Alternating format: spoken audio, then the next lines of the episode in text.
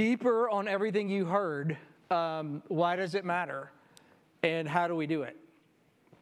And so, if you are coming to worship next hour, um, we're looking at our mission vision statement again at the beginning of the year. We're going to talk about our church being a refuge for broken people, why that's important. And, and this morning in Sunday school, we're going to look at the ultimate, re- like, why does it matter? It, it answers the question, who cares, right? Like, why does it matter? Uh, it needs to matter. There, there's, a, there's, an, there's a very important reason uh, why it matters, and then we're going to look at that and how we do it. I want to preface this by saying a lot of what I'm going to tell you uh, comes from a book that I just read that Wally gave me to read. He came in my office one day and said, You got to read this. It'd be perfect for the Mission Vision series. It's a book that's called You're Not Crazy. Um, it's written for pastors. Has anybody read that? Anybody read it? You've read it? It's, it's fantastic, isn't it? If you haven't read it, you might want to put it on your list. It's only seven chapters, it's a quick read. Uh, You're Not Crazy, talking about predominantly us living in this world uh, where we're kind of becoming the minority when it comes to sanity um, and, and, holding on to the trees of the gospel and scripture that you're not crazy. Um, but it's written geared towards pastors. Um, and it has to do with developing a gospel culture in our churches, um, which we're, we're actually pretty good at by God's grace when, when you read the book. Um, but but his, his opening couple of chapters that I'm gonna, that I'm gonna use really highlights the importance of, of why we're a refuge for broken people. Like, why, why is that so important to us? And so he, he starts off, one of the pastors, two pastors wrote this book, and one of them tells the story about seeing one of his congregants in the grocery store. This happens to me all the time. I think it's fun. I've, I have my own little game. Is it possible to get in and out of Kroger without being seen? The answer is no, um, which is fun because you don't ever know who you're going to see. And Saturdays are the best because I'm usually incognito. Um, yesterday was in an outfit. I'd been outside and then went to do something, and then, you know, my family's like, "You cannot go out in public like that." And I was like, "Who cares?" no one to impress anymore. Like, what does it matter? Um, and so normally when I'm in Kroger, I'll identify you before you identify me, and I don't want to be the weird pastor that just, hey, what, you know. And so I'll sit there and wait for a minute and see if you connect the dots. Especially, it's bonus on Saturdays because it's not what you're used to seeing. Um, and so I got this story that this guy tells. He said he's in a store and a grocery store, and he he sees a congregant of his church that hasn't been to church in some time. Those are always fun. Um, because you never just walk up and say like, "Hey, where have you been?" Like they don't want to have that conversation. There's a reason why they haven't been. You just good to see you. You know, we'd love to see you. So he said they exchanged pleasantries and and um, they're talking and the conversation's coming to a close. And this woman has been a faithful member of the church for years. And um, he knew that she's been going through a, a life crisis, a big life crisis in, in her church. And so, as the conversation's ending, he says, which is fine. We sure have missed seeing you at church. We'd hope to see you again soon. Great. Here's her response I'll come back when I'm doing better. Because she didn't want people to see her when she was in the midst of quote unquote one of life's messes. And so she responded to her pastor in a Kroger, I'll be back. I'm just waiting for the storm to pass and I get things back together enough to be able to walk back into the church building. And this pastor says, it was at that moment that I realized that we have a problem as a church. He said it was twofold. Number one, that we have people that think that they can't show up until their lives are put together is a problem. And he said, and number two, she doesn't see it as a problem, which means that she's not alone, which means that unbeknownst to the pastor, the current of the church, the culture of the church is You have to have your life put together before you dare show up in front of everybody else. And he talks about how, how, how heart wrenching it was for him to hear this. And then he said this, which I loved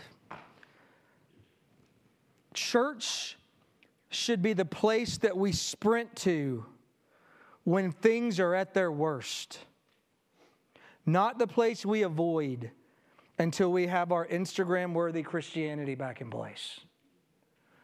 Let me read that again because if this isn't true of Madison Heights, me and the session have failed you. Failed you. Like, we should all be fired in the morning if this isn't true because this is our job to make sure that it is.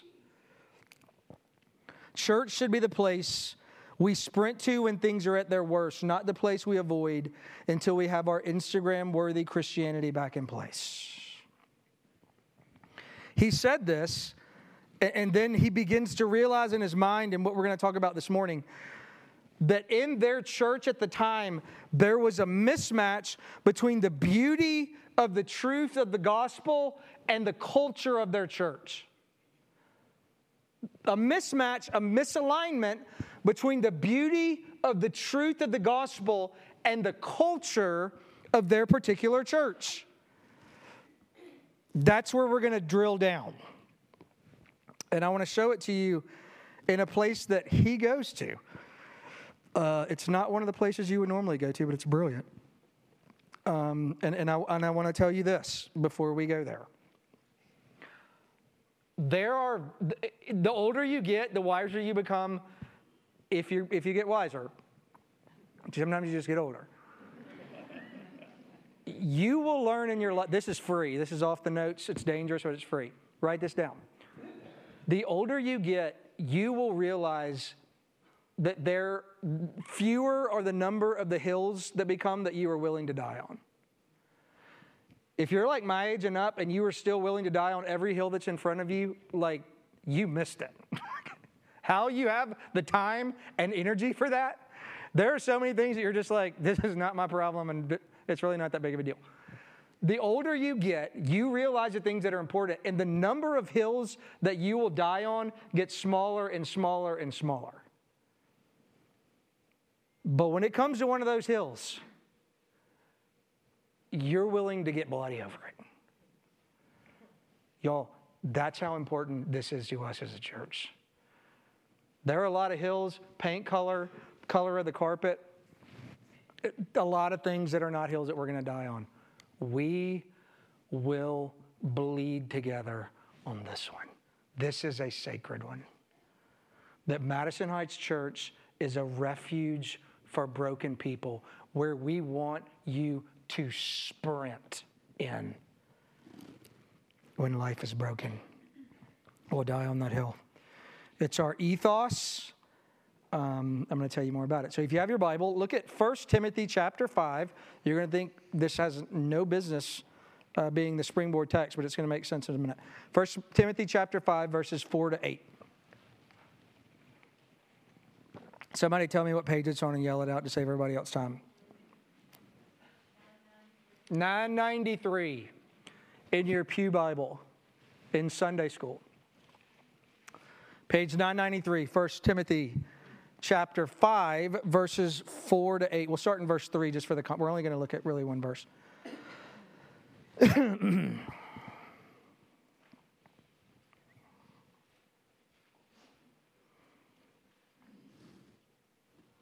a second.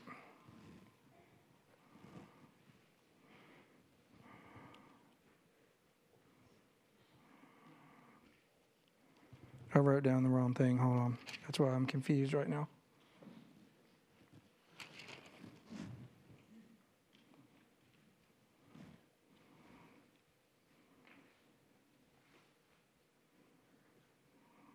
Nope, I didn't. Should never second guess myself like that when I even checked it. First Timothy chapter 5, verse 3. Honor widows who are truly widows. But if a widow has children or grandchildren, let them first learn to show godliness to their own household and to make some return to their parents, for this is pleasing in the sight of God.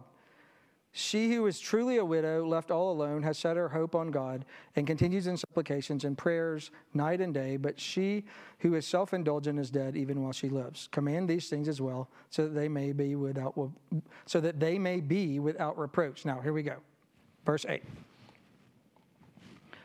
But if anyone does not provide for his relatives, and especially for members of his household, he has denied the faith and is worse than an unbeliever. Now, read that verse again.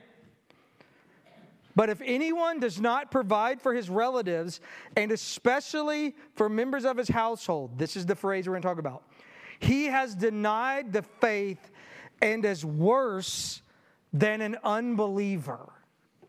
All right?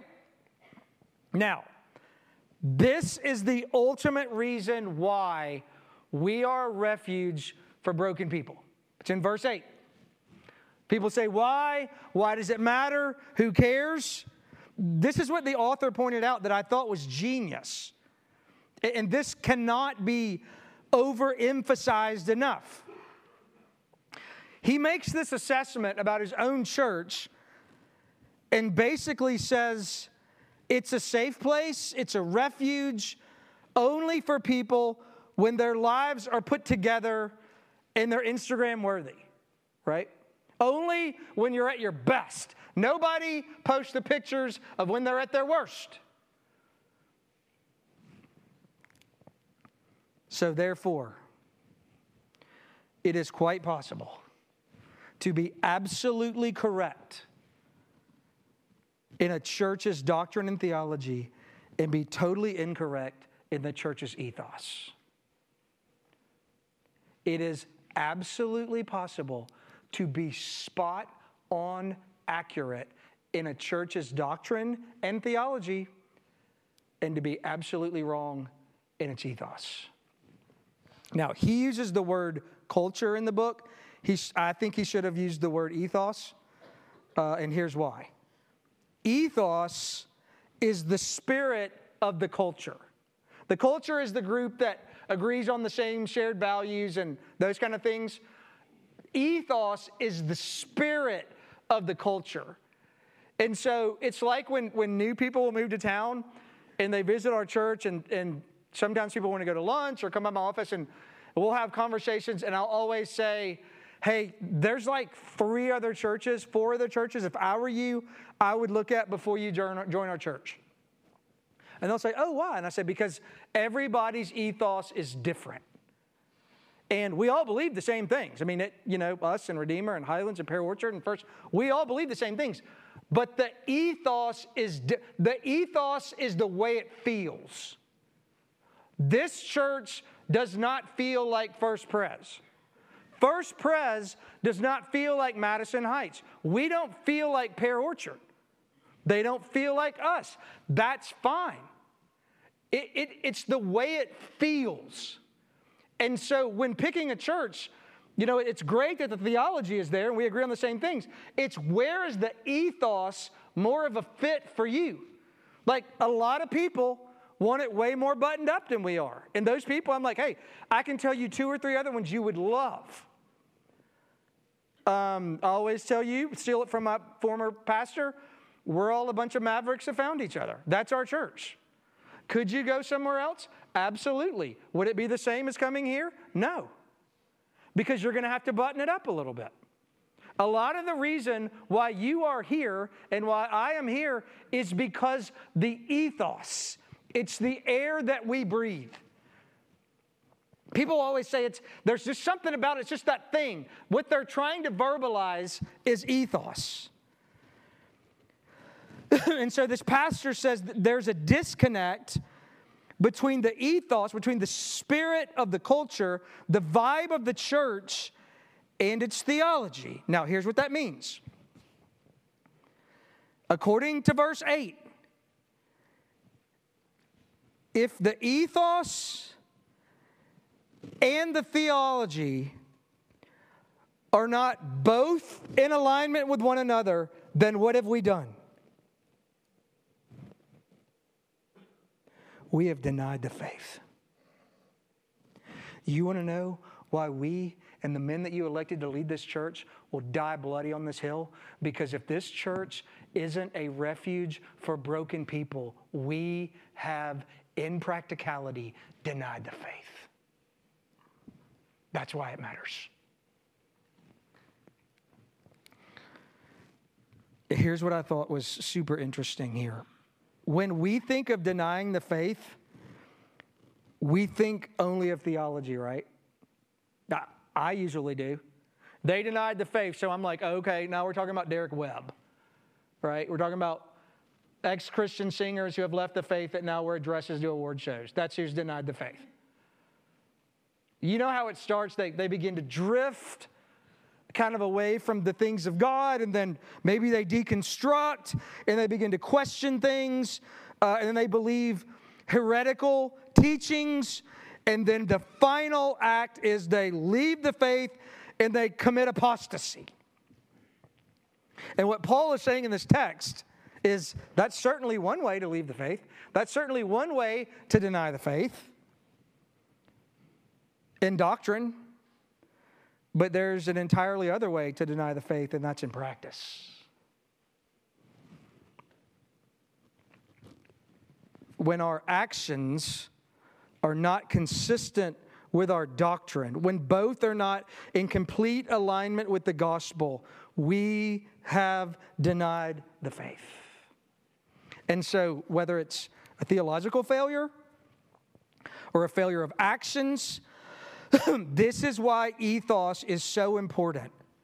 Because, y'all, we can deny the faith by what we believe and by what we do, which means that practical theology and practical application are both important. And this is why we labored over the words of the mission statement. We're a refuge for broken people. Why? Because that is our ethos. That is who we are. That's the gospel of grace. I've had a handful of people, one in particular, I'm not going to mention the name, um, but when they started visiting the church years ago, I think it was, we went to lunch and it was an introductory lunch and um, and he basically asked he was asking for permission to come to our church uh, and he said you don't know me but i'm actually known and something happened uh, and it's going to get a lot of publicity and i went to another church that we are affiliated with, and they told me that I couldn't worship there. So I figured I'd just start with the pastor and get the bad news first. And I let him tell his story, and I said, There's no other church probably that you could go to other than ours. like, you are our target market. you are why we're here. Everybody else is in the same boat as you. Their just sin hasn't gone public yet, or hopefully ever.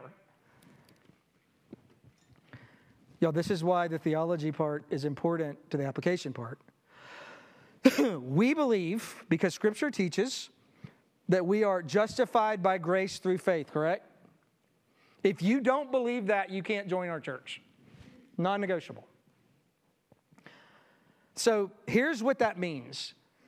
If we believe that we are, are saved by grace through faith, it means that our church does not believe in self justification by works. I can tell you a hundred other churches you can go to if you want to sail that ship. This is not one of them. That's not taught in the Bible.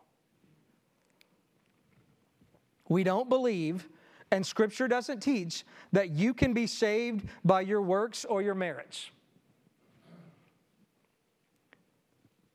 Because aside from it not being taught in Scripture, when a church believes that, you're not going to believe this.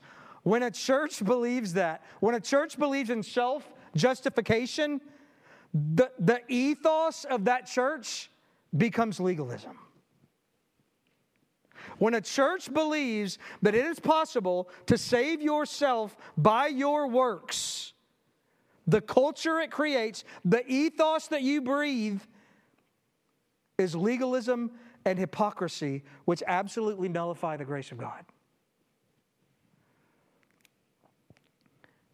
everything becomes about scorekeeping, right? You ever been in a church like that? I have.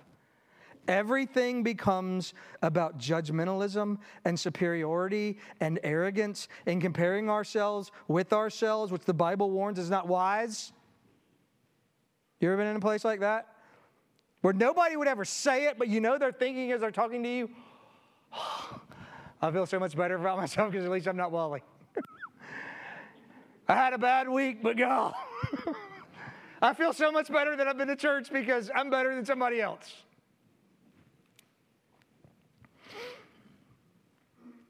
Y'all, if we believe that we are justified by grace through faith, then the culture that that produces is the exact opposite, right? It should create an ethos of grace. Like that's the air you breathe here that comes out of the vents. When people like, there's something about it, just what is the feeling? What is going on there? Grace is the centrality of everything that we do. This Bible is so heavy. I knew this was going to happen. Y'all, the doctrine of grace, the more that you and I believe it, should produce an ethos of grace. And here's why. If you and me are justified by grace, then we are totally free. Y'all, if you can ever get that to go from here to here, it will change your life. if I am justified by grace through faith, then I'm free. And that produces an ethos of grace because all of my worth and all of my value and all of my identity and all of my acceptance is based on the performance of Jesus Christ and not my own. It's done. I'm in. And so that in practicality means I don't have anything I have to prove to you. The goal is my, of my life is now not to impress you. The more that you and I believe that we have His favor because of what Christ has done, the more that we can love and serve one another without competing with each other.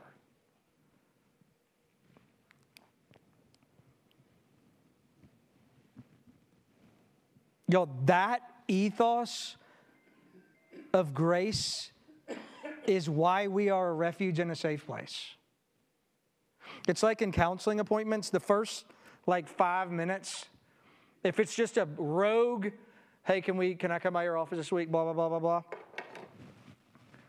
Um, that's never like, hey, I just I, I had 10 minutes. I wanted to tell you that you're doing a great job. That's never happened. Like nobody. When it's that, I know it's bad. And so the first, you know, five minutes or the plane is circling around the airport, and I'll finally be like, Why are you here? I don't know how to say this.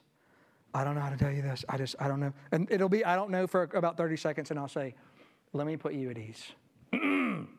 You're not going to believe this, but after doing this for 20 something years, there's nothing I haven't heard. You may have done it, but I've probably already thought it. I've already committed the sin in my heart. They're about to tell me that you did, actually. But I'm telling you, you can't shock. Like, we've seen everything.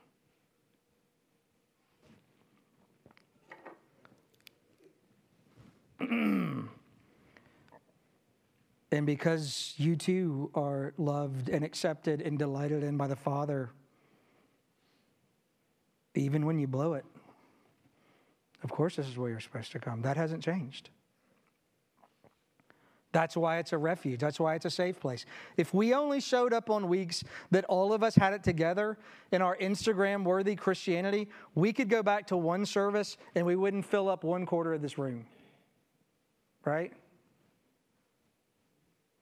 Come on, man. Nobody can do that. I can tell you tons of churches in the city if you want to go to one of those. This is not one of them.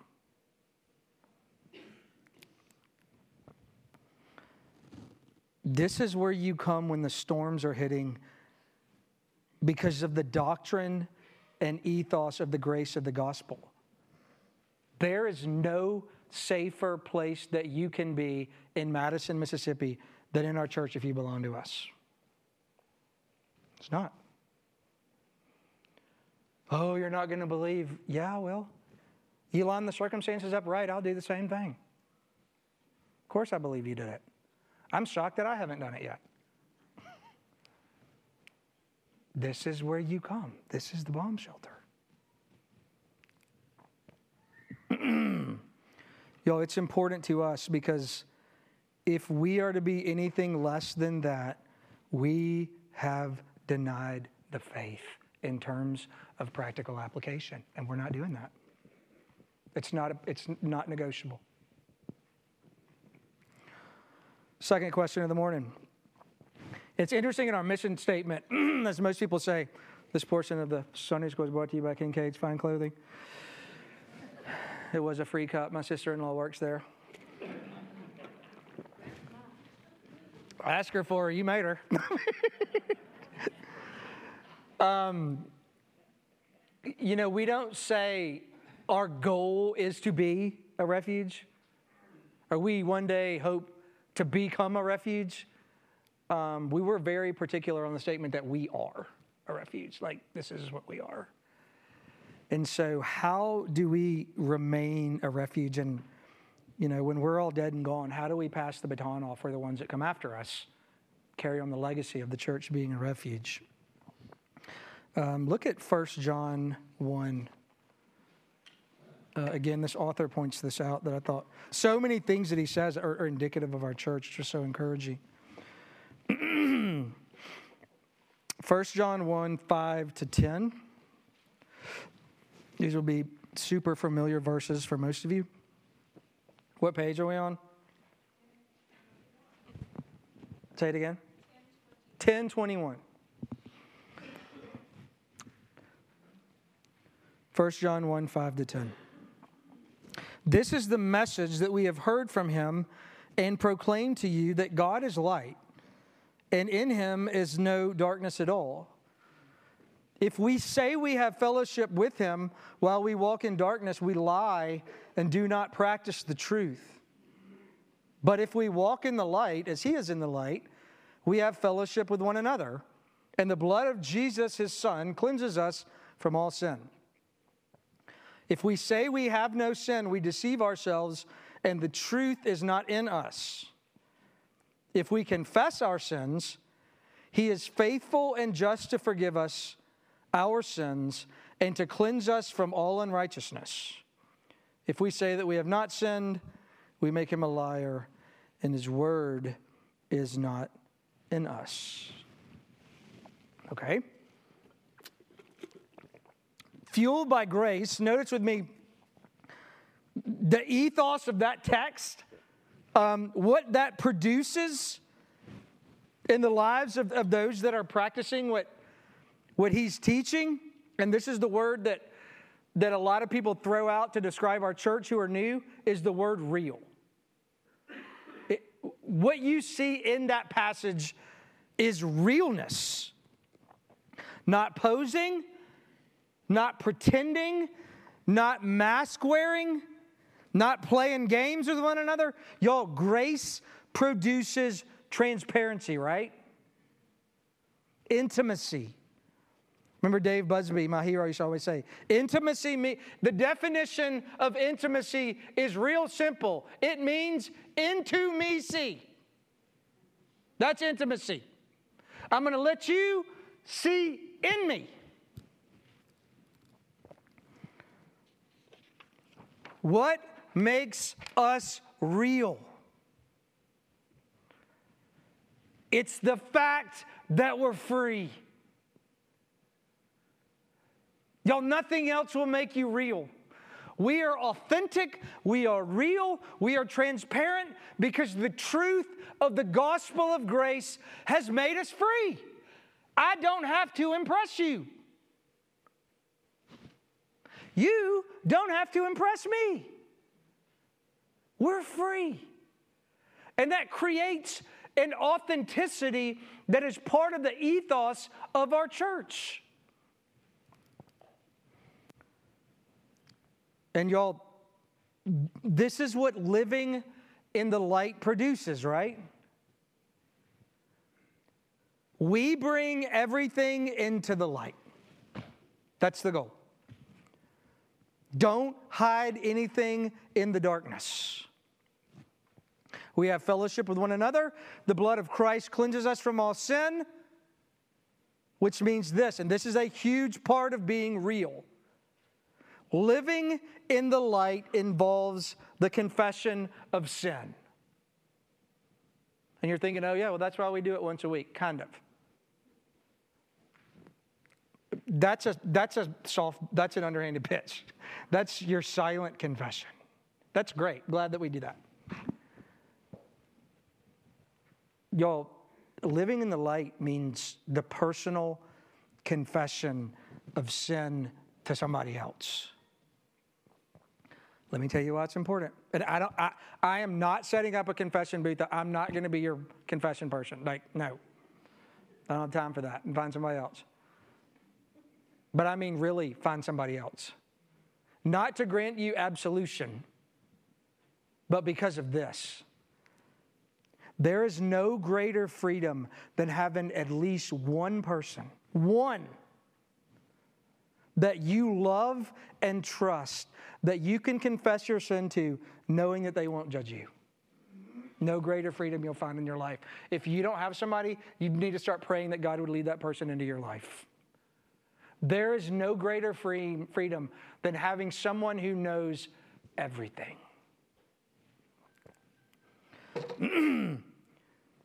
And you know you found the right person. That once you've finished confessing your sin, once you've brought it all into the light, instead of offering you suggestions or advice, those are the worst. Like if the first time you confess your sin, somebody says, Well, you know, you should have thought about find somebody else. I'm not confessing my sin for you to tell me advice. I don't need that. Like, I know that I shouldn't have done that, and I know how I shouldn't have done that. I'm telling you because I want to get it into the light. You know you found the right person when you confess your sin to them and then they say, okay, it's my turn, let me go. Now you found the right person. Find someone that you can trust, that you can show the worst part about, that you can confess your sin to, that will turn around and say, Let me confess my sin to you. And we don't need advice, and we don't need suggestions, and we need, don't need books. And the meeting ends with, Hey, can we pray for each other? That's living in the light. Like one person. Let me tell you why it's important. Besides just this like wave of freedom that you experience in your soul when one other person knows. The one that wants to ruin your soul, the enemy, wants it trapped inside of you.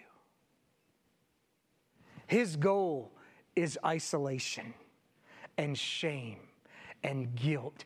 And if He can have you by yourself in the midst of your sin where nobody else knows, He's got you right where He wants you.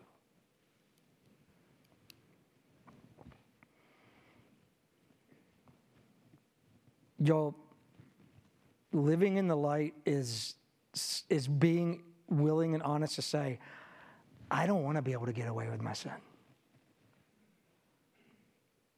I don't want to be the only one who knows about it. I want to feel the freedom of confession and hear the assurance from another person that I am still loved and forgiven and pardoned and prayed for because it's easy for me to forget when I'm constantly afraid that somebody's going to find out. Right? I want to feel the freedom of confession and hear the assurance from another that all these things are true. Y'all, that is how grace creates an ethos of safety and security and refuge because it's real.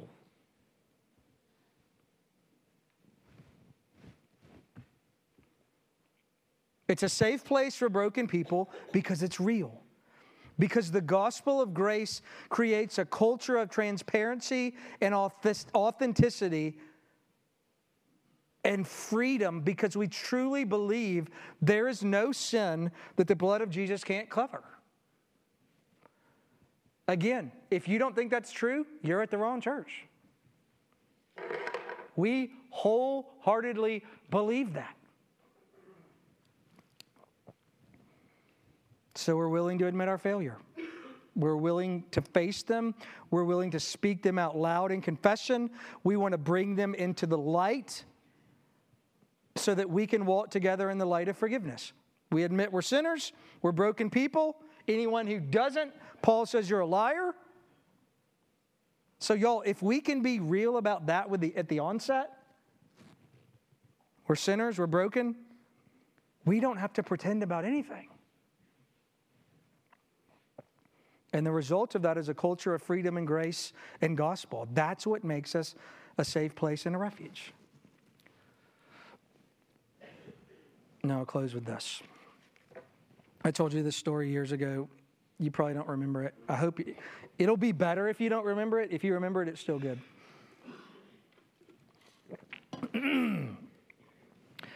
um, years ago in, in Brazil, there was a couple and they were extremely poor and they had a daughter. so she grew up in, in extreme poverty and, you know, had always told her parents, when I get old enough, I'm leaving. I'm not growing up like this. I want better for my life. Um, as soon as I'm able, I'm leaving. And so she gets, I don't know, 16 or 17, 18, whatever it was, it doesn't matter. And um, without telling her parents, she leaves. And so, with no education and no marketable skill set, she ends up in the capital city selling her body at night. And some months go by, I don't remember how many specifically in the story, and her parents haven't heard from her, don't know where to find her, so they go looking for her in the city, fearing that the worst has become of their daughter of which it had. Not knowing how to contact her, not knowing where to find her, knowing that she's going to end up in motels, probably they had brought a, a, a, small picture of her, whether it was a school picture or something. They had bought a picture of her, brought a picture of her, and made a bunch of copies. And they went to every hotel or motel lobby in the capital city and got permission from the clerk that was working at the desk to display it, either on the register or on a bulletin board or at the desk. So you know, they had basically said at every hotel and motel that would, would you display this? We're looking for our daughter so that when she comes to check in this motel, she will see this. And they were all like, sure. They wrote on every single one of the pictures her name, and then said, wherever you are and whatever you have become we love you. Please come back home, mom and dad. Y'all, when we say that we're a refuge for broken people who believe theologically the gospel of grace and then seek to live it practically daily amongst one another, here's what I want you to remember all week and every week to come. Once you leave here on Sunday morning, I want you to imagine your picture all over town at work, in the gym, at school, at the store that reads, Hey, whatever you did this week, whatever you did since last Sunday, whatever you became, please come back home next Sunday because you were loved here. You are loved at the refuge for fellow broken sinners because of who we are in Christ Jesus and because his blood has covered us from not part of, but all of our sin. Amen. Let's pray together. Father, would you um, would you continue to be gracious unto us and and deepen uh, and widen the flavor of the ethos that you have created at this church. We will be so careful to give you all the glory for doing so in Jesus' name. Amen. All right.